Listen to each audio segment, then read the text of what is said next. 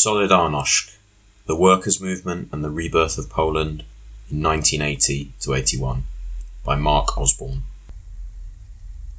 1970 on the northern coast.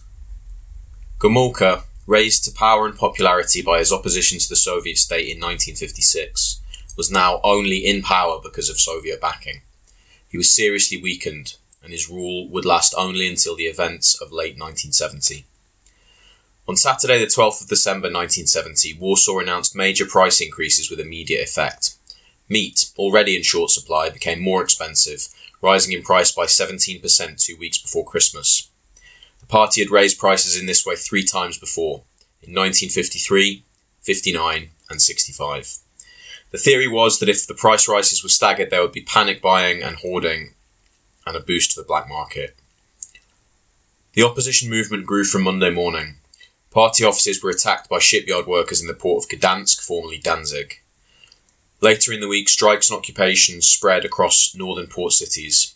Street fighting took place in Gdynia and Szczecin, with dozens shot down, including 13 on their way to work in the Paris Commune Yard in Gdynia. In the port of Szczecin, formerly the German city Stettin, in the far northwest of Poland, workers' action was taking place in 120 workplaces. Workers had formed a town-wide strike committee which ran supplies and kept order. The Szczecin workers demanded for the first time independent trade unions under the authority of the working class. Under pressure from the workers and from the Soviet leadership who were demanding a peaceful solution, Gomulka had a stroke. Gomulka was replaced by Edward Gierek, a party boss from Upper Silesia. The Russians preferred Gierek to Moczar, the vociferous Polish nationalist. Gierek went on television and apologized. He also promised wage increases for the lowest paid and a price freeze. That calmed the situation for the period, but the movement erupted again in January 1971. By mid January, meetings in the coastal shipyards and factories were demanding justice for those killed in December and the release of those arrested, in addition to questions of wages and prices. The government had mobilised 61,000 soldiers and used 3,000 tanks and armoured cars against the workers' rebellion, and at least 40 workers had been killed and over a thousand wounded. Strikes began to break out again in Gdansk. On the afternoon of the 24th of January, Gierek and his new Prime Minister, Pyotr Jaroszewicz, turned up at the occupied Warski Yard in Szczecin.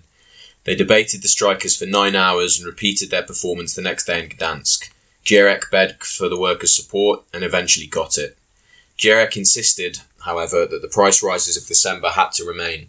He backed down when the women textile workers of Lodz struck in mid-February and the old food prices were restored on the 1st of March 1971. Neal Ascherson commented, December 1970 also confirmed a split in the Polish opposition. Intellectuals took almost no part in the events. In March 1968, the students of Gdansk Polytechnic had announced, We solidarize ourselves above all with the Polish working class, but they received no support from that class. In December 1970, the shipyard workers marched at the Gdansk Polytechnic and called on the students to join them but they stayed indoors.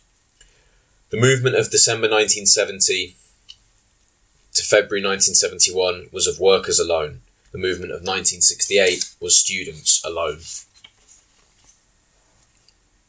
The aftermath of the events of 1970. Question. What's the difference between Gomulka and Gierek? Answer. There is no difference. Only Gierek does not understand that yet. The party's eighth plenum assembled in February 1971. Gomulka was suspended from the Central Committee and his allies Kliszko and Jaszczuk were expelled. Moczar survived until later that year before being removed. His partisan faction then finally crumbled and disappeared. Gierek, previously leader of the Technocrats faction in the party, now focused on raising living standards as a route to social stability. In the early 1970s, growth rates increased, as did real wages, by 40% in the first half of the 70s, and the production of consumer goods, including Fiat cars made under license. The USSR gave hard currency credits so Poland could buy from the West, and the US gave credit to buy grain. In 1972, national income rose by 10%. In 1973, the rise was even higher. It became easier to travel abroad, to the West, and easier to get dollars. Further market reforms freed up agriculture. Peasant taxes were cut and compulsory selling to the state was abolished. There were yet more attempts to decentralise industrial management.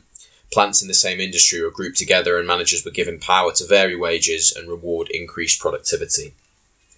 Western industrial equipment imports averaged $100 million per year under Gomulka.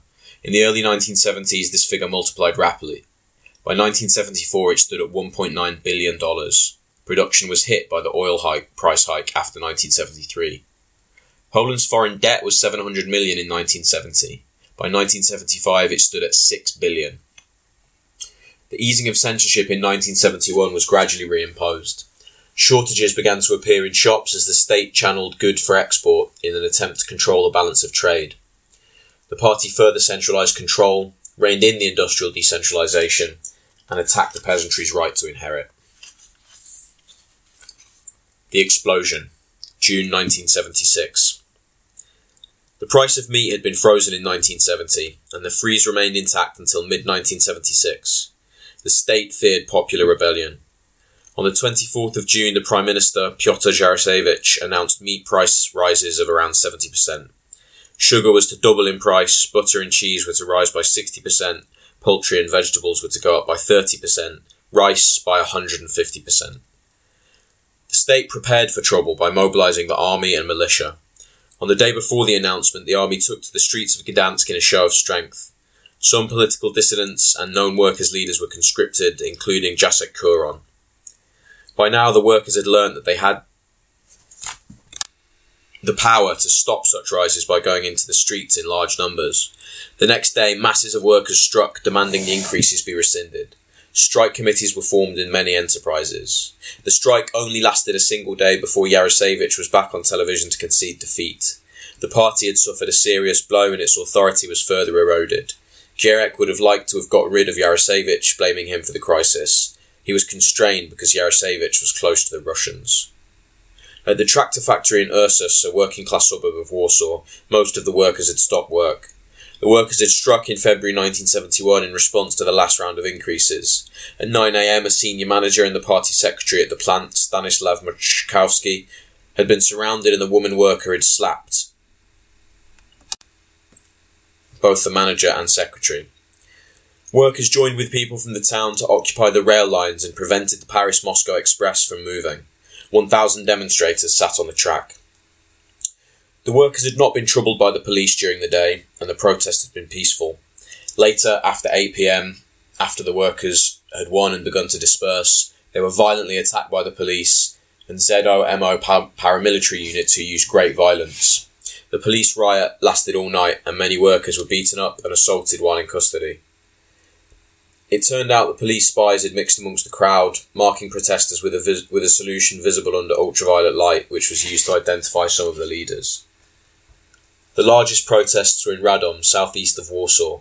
The strikes began at the Walter metal factory, which produced small arms and ammunition. When the workers attempted to arm themselves, they failed because the boss, factory director Skrzepek, had moved all the ammunition to a local airbase. After 8.30am, workers began to leave the factory to visit other local factories. Workers at a tin can factory, leather workers, and workers from a heating factory joined in. Marching with red and white flags and singing the Internationale and the Polish national anthem, they marched down May 1st Street to the PZPR committee building. Chanting, We want to eat, they were joined by students, housewives, and workers from tobacco plants, rail repair, telephone, and many smaller factories. By 9.40 there were 6,000 workers in front of the PZPR office. Deputy Secretary Adamczyk came out and told them he, he would not discuss with a rabble. A woman with a child stepped out of the crowd and told him she was a widow with three children and she could not afford to feed them. She asked him how much he made. Adamczyk told her if she was so concerned about her children she should have left them at home, at which point she took her shoe off and began to hit him on the head with it. Adamczyk demanded they pick a committee so he could negotiate. A woman worker shouted, Yes, so then you'll know how, who to arrest. A man stepped out from the crowd saying his work clothes were filthy and he could only afford one set of clothes per year when he needed four. He demanded to know how much Adamczyk's clothes cost. The crowd then started chanting, Strip him! A group of young workers did precisely that, and Adamczyk fled back to the party building in his underwear, followed by a barrage of stones and rubble. By mid morning, barricades were being built and the mood swung against the party. Bonfires were built and many threw their party cards on it. The red flag was removed from the building and the Polish national flag hoisted. By midday, the state was airlifting SB officers and army forces with special riot equipment into the area. When meat supplies were discovered inside the party building and then displayed to the crowd, demonstrators began to systematically destroy the party's HQ. As the building burned, ZOMO units and firefighters tried to get to the building. More barricades went up, and the crowd, now estimated at 40,000, attacked with Molotov cocktails and stones. A meat factory was overrun, and ham marked for export was looted. 24 vehicles were destroyed, and 75 police injured in the fighting at Radom an unknown number of workers were killed or injured, but in the aftermath, 2,000 were arrested in the Radom area. On the coast, in the Tri City area of Gdansk, Gdynia, and Sopot, the workers in Gdynia began a sit in strike early in the morning. Workers from Gdynia went to Gdansk and blocked the entrance as the shifts changed. The Gdansk workers also began to strike.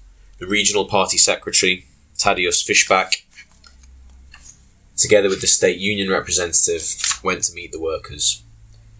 Fischbach began Comrades and was met by Comrades, that is you, the bureaucracy, the dictatorship's people. The workers demanded to know how much Fischbach earned. Others said they didn't want to have to work 300 hours a month in 12 hour days simply to feed their families. The, the Gdansk shipyard workers, aware of their strength, demanded that Gierek come and see them immediately they declared they would not leave the yard, and by 1 pm they, almost unanimously, had called for a general strike to start at 9 am the following morning. Strikes also took place in Plock, Grudziądz, at the repair shipyard in Szczecin, a power plant in Gryfino, a bearings factory in Poznan, and in many other towns across the country. In Lodz, a textile centre which had been a strike centre in 1971.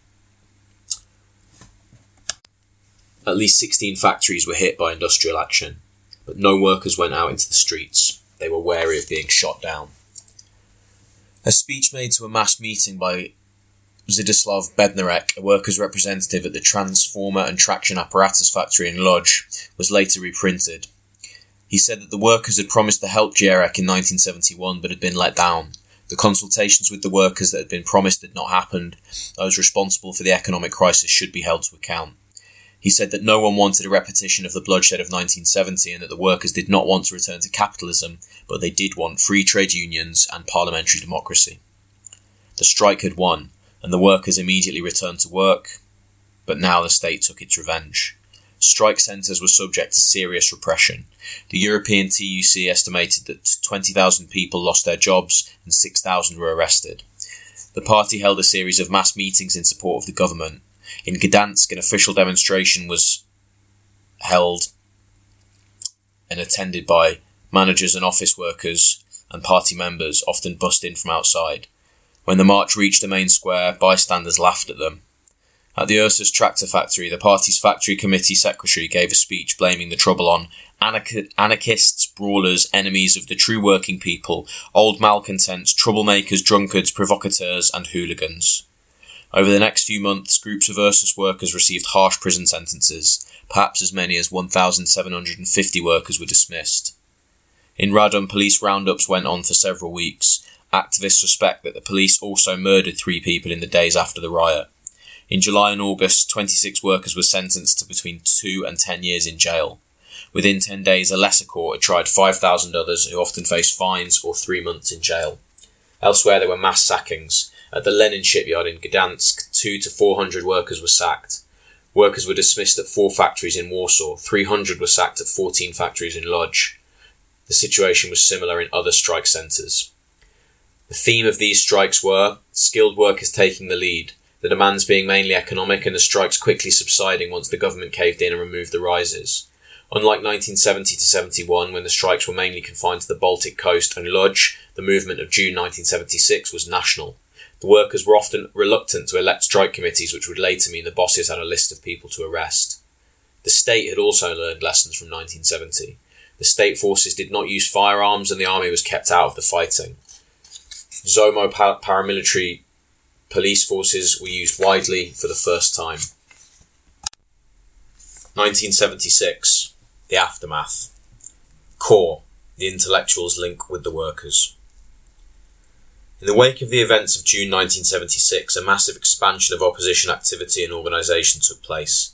Unique in the Eastern Bloc, a large number of industrial workers took part. The church also protested. Wyszynski defended the victimized workers and demanded an amnesty in July 1976. Clubs of Catholic intelligentsia, KIK, were active. Activists who became the core of the Workers' Defense Committee, KOR, CORE, Komitet Obrony Robotnikov, began to work to provide legal, medical, and financial support from the first trial of Ursus workers, which began in the 17th of July 1976. They also began to publish open letters and manifestos in defence of the workers. The first was the Declaration of the 14 in solidarity with the workers, which was published immediately after the June violence and was sent to the Sejm Parliament. The Declaration of the 14 demanded free association, a free press, and real representation of the workers, since the official union organisation, the CRZZ, had shown its inability to do so. Money came initially from Warsaw intellectuals, but the appeal quickly spread across the country and included priests making collections. Two committees were set up abroad to raise funds. In the first year, they gathered a large sum, the equivalent of $47,000. Work in support of Radom workers began a little later, in September. The final impulse to found KOR followed the detention of support workers attending a trial in Radom. The worst treatment was dished out to a Jewish activist who was subject to anti Semitic abuse and knocked unconscious. In September 1976, 14 intellectuals, mainly from Warsaw, founded KOR.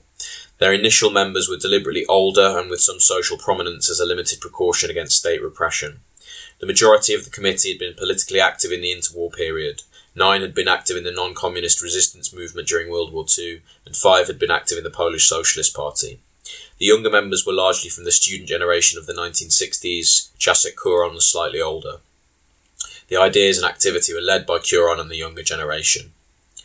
KOR's members declared themselves openly, publishing their home addresses and phone numbers. Pyotr Jaroszewicz, the Prime Minister, ridiculed. The new group. We can only laugh at them. By mid 1977, Radio Free Europe estimated there were 1,000 KOR activists and thousands of sympathisers. In April 1977, the state began a phase of serious repression, and the next month, KOR activist Stanislav Pyjas, a student at Krakow University, was killed, probably by the police. A Student Solidarity Committee, SKS, was founded independent of the State Student Front, SZSP, whose members had attempted to disrupt protests against the killing. Politically, KOR was dominated by the ideas of Kuron and Michnik. Michnik believed that the attempts of communist revisionists to reform the party had ended by 1968 in complete failure, and the attempts at constructive engagement with the state by church groups had also failed. Michnik wanted to link reform to the movements from below. Politically, Kuron and Michnik were social democrats, but in a country without a parliament and with a government that continued to rule without legitimacy and with violence and the backing of outside force. The threat of Russian intervention limited what the Polish opposition thought it could do. They aimed for an unceasing struggle for reforms that will extend civil liberties, for partial changes rather than violent overthrow of the existing regime. The same force that they believed made revolution impossible, Soviet intervention, also limited what reforms were possible.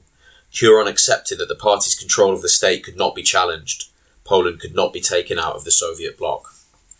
Kuron and Michnik thought that the new society wide movements could reach a stable agreement with the state.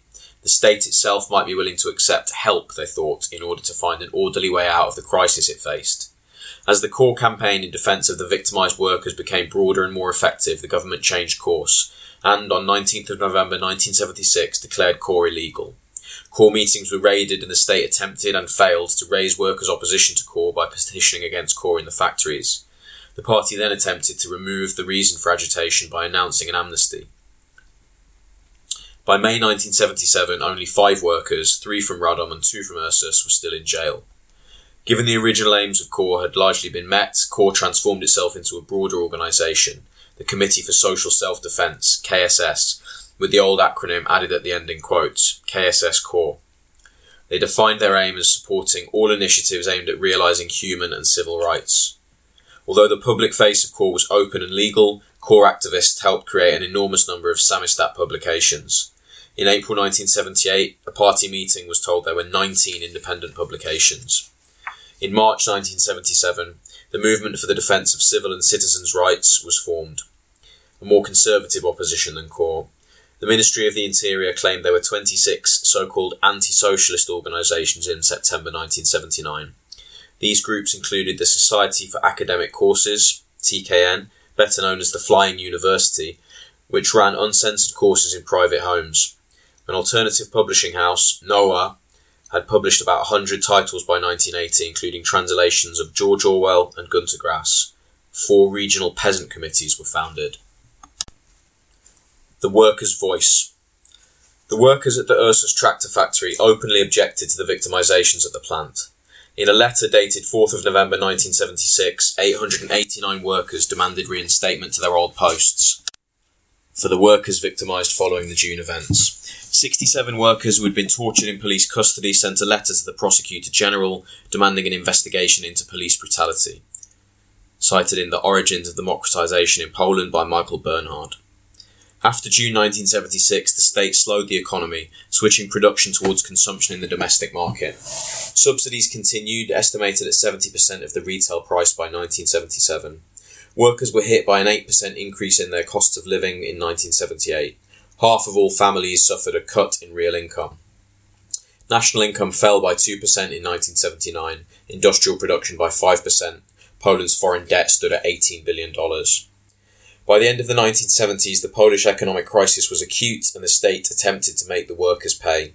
Most Polish workers were on piece rates, which meant that when frequent stoppages occurred because of loss of energy, lack of raw materials or parts, especially from abroad, the workers were those to suffer. In 1978, piece rate quotas were, in- were increased. At some of the shipyards, workers were working 350 hours per month. Managers also manipulated quotas to reduce wages. In industry, there was widespread neglect of health and safety.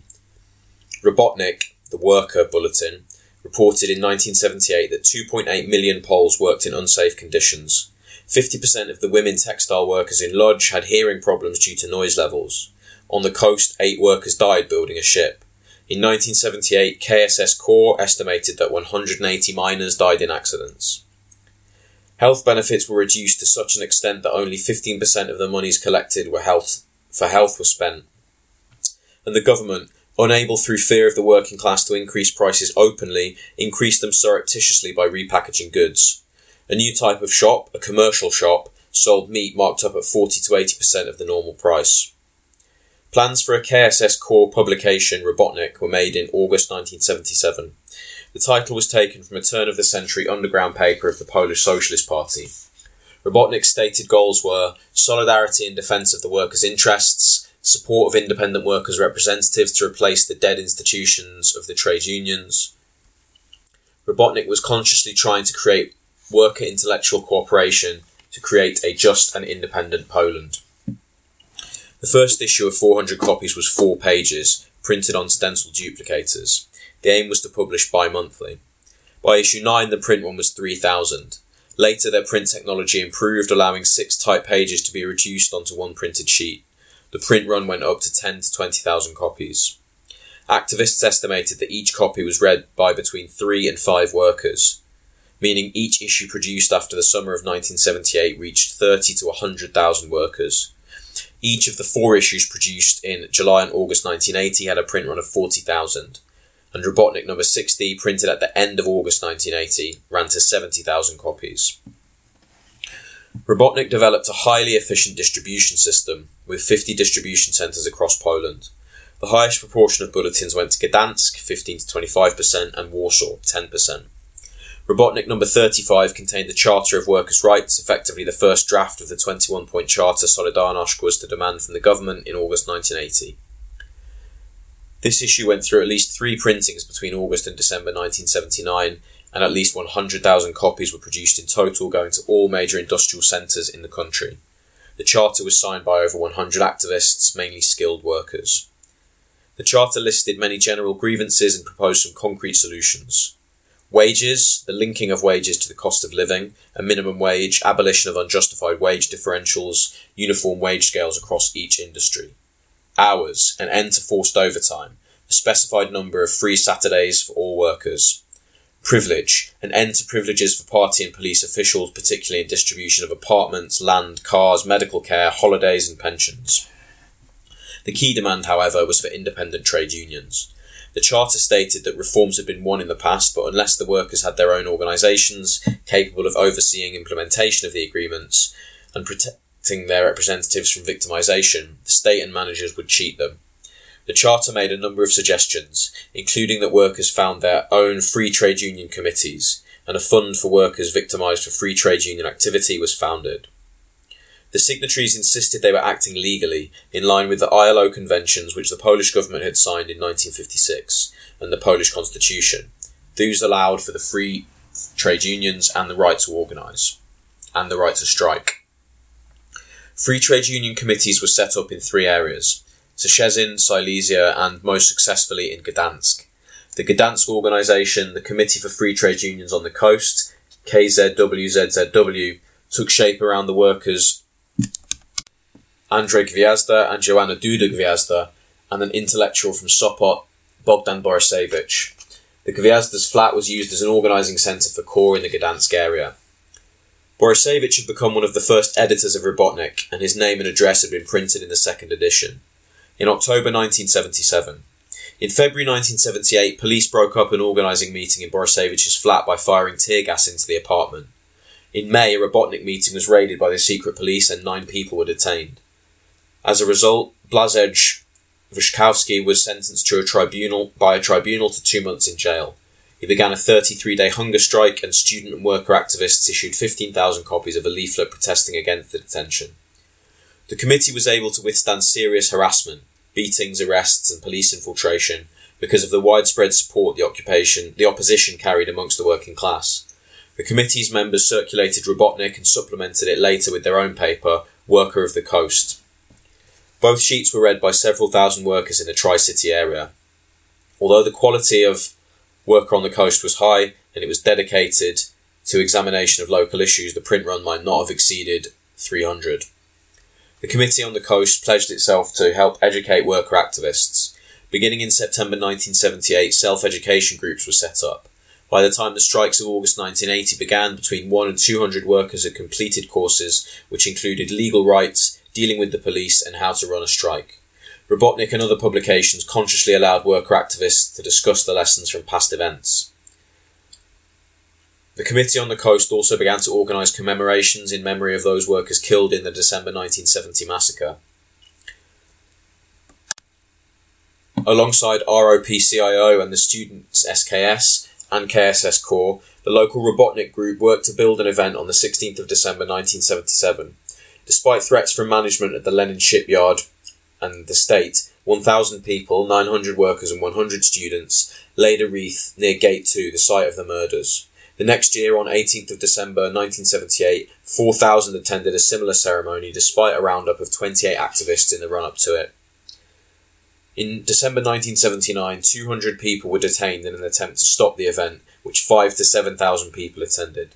Speeches were made by Lech Walesa and a cleric, Father Bronislav Sroka.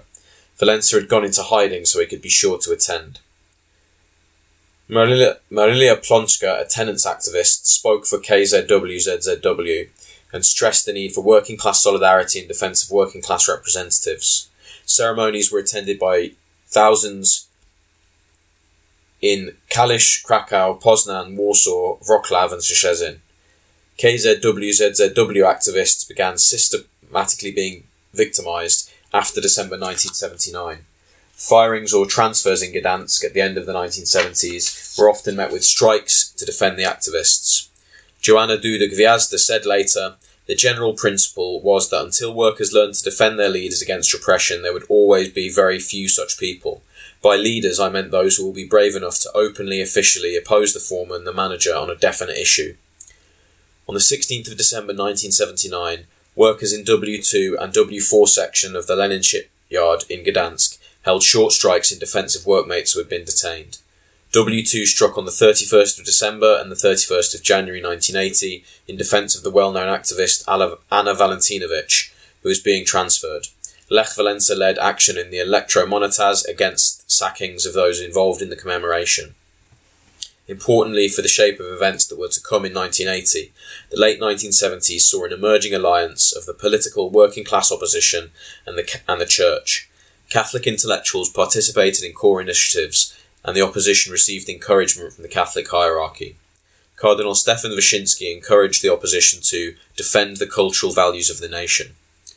In June 1979, the newly installed Pope, John Paul II, the 59 year old former Archbishop of Krakow, visited Poland for nine days. It was a triumphant procession through the country, witnessed by six million devout Poles, during which John Paul obliquely criticised communist rule, the subjugation of Poland to the USSR, and the lack of freedom for the Church. The contrast between the vastly popular Pope and the unpopular regime was clear.